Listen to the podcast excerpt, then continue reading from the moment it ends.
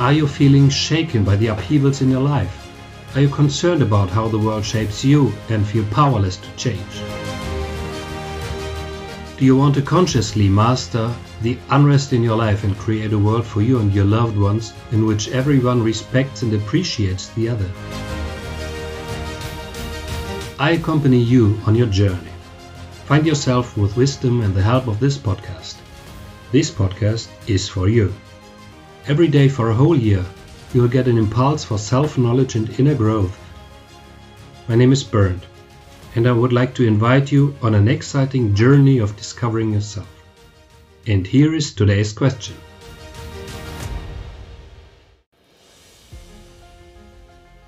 What is the meaning of peace to you? Please answer this question and think about it. See what comes out, don't rush it, flow with it. There's no right or wrong answer. Write your answer in a journal or on your device to track your inner progress. Tis today's question again.